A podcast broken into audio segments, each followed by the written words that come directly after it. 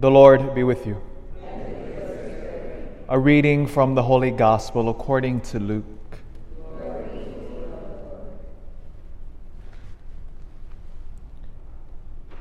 Raising his eyes toward his disciples, Jesus said, "Blessed are you who are poor, for the kingdom of God is yours. Blessed are you who are now hungry, for you will be satisfied. Blessed are you who are now weeping, for you will laugh. Blessed are you when people hate you, and when they exclude and insult you, and denounce your name as evil, on account of the Son of Man. Rejoice and leap for joy on that day. Behold, your reward will be great in heaven. For their ancestors treated the prophets in the same way. But woe to you who are rich, for you have received your consolation. But woe to you who are filled now, for you will be hungry. Woe to you who laugh now, for you will grieve and weep. Woe to you when all speak well of you, for their ancestors treated the false prophets in this way." The Gospel of the Lord. Praise to you, Lord Jesus Christ.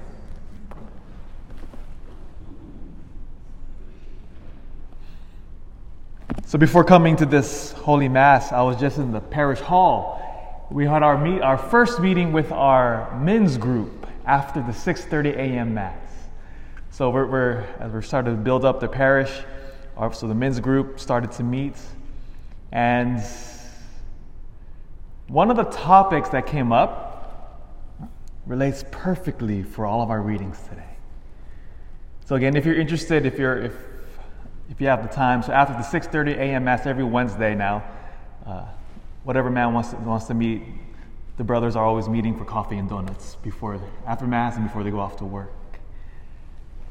And by the way, at this morning Mass at 6:30, we had 56 people here. So I think this is going to be a beautiful success, especially as word spreads of the early Mass. So 56 people. And so at the men's group, one of the issues that was brought up, so we go over, we read the scripture again, we read about it, we talk about our faith. But one of the struggles that the brothers brought up, how to live our Christian faith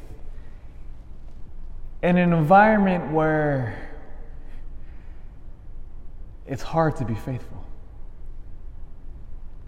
Think about it. How are we to be faithful in a world that's unfaithful?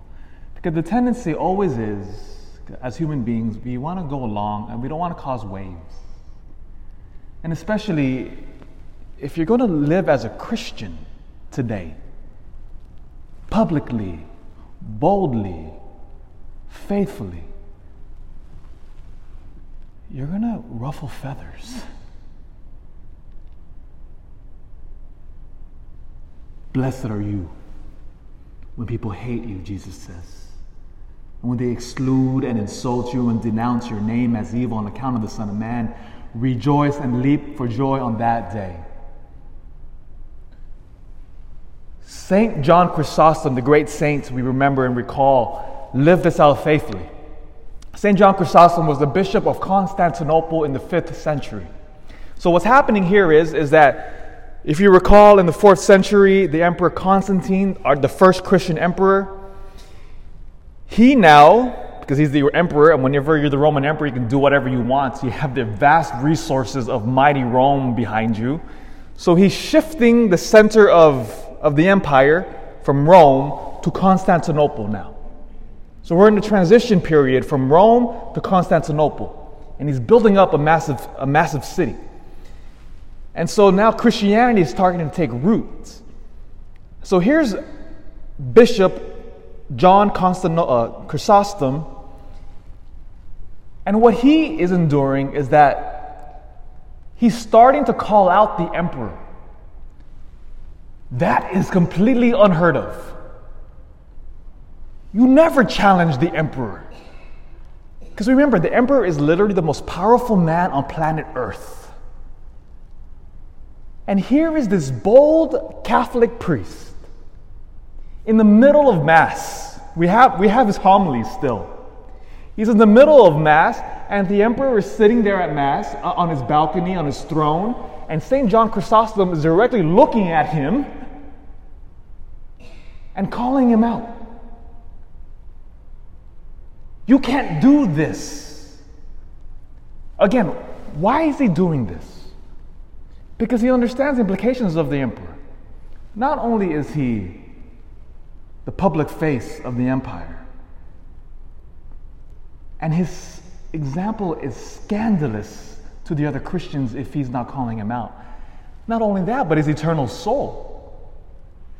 St. John Chrysostom could have gone along to get along, and he could have easily just said, "Oh, Emperor, you're fine, you're amazing, you're beautiful, you're powerful."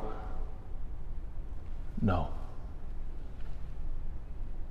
St. John Chrysostom knew as his responsibility as a bishop and as a priest, it is his duty to call out when one of his sons is straying.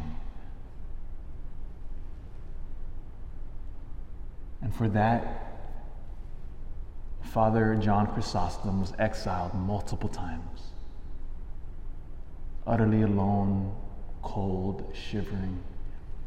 And then he would be brought back to Constantinople.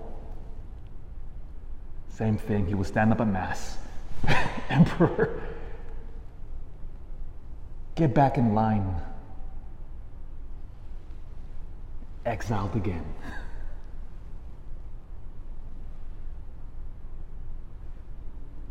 Blessed are you when people hate you, when they exclude, insult, and denounce your name.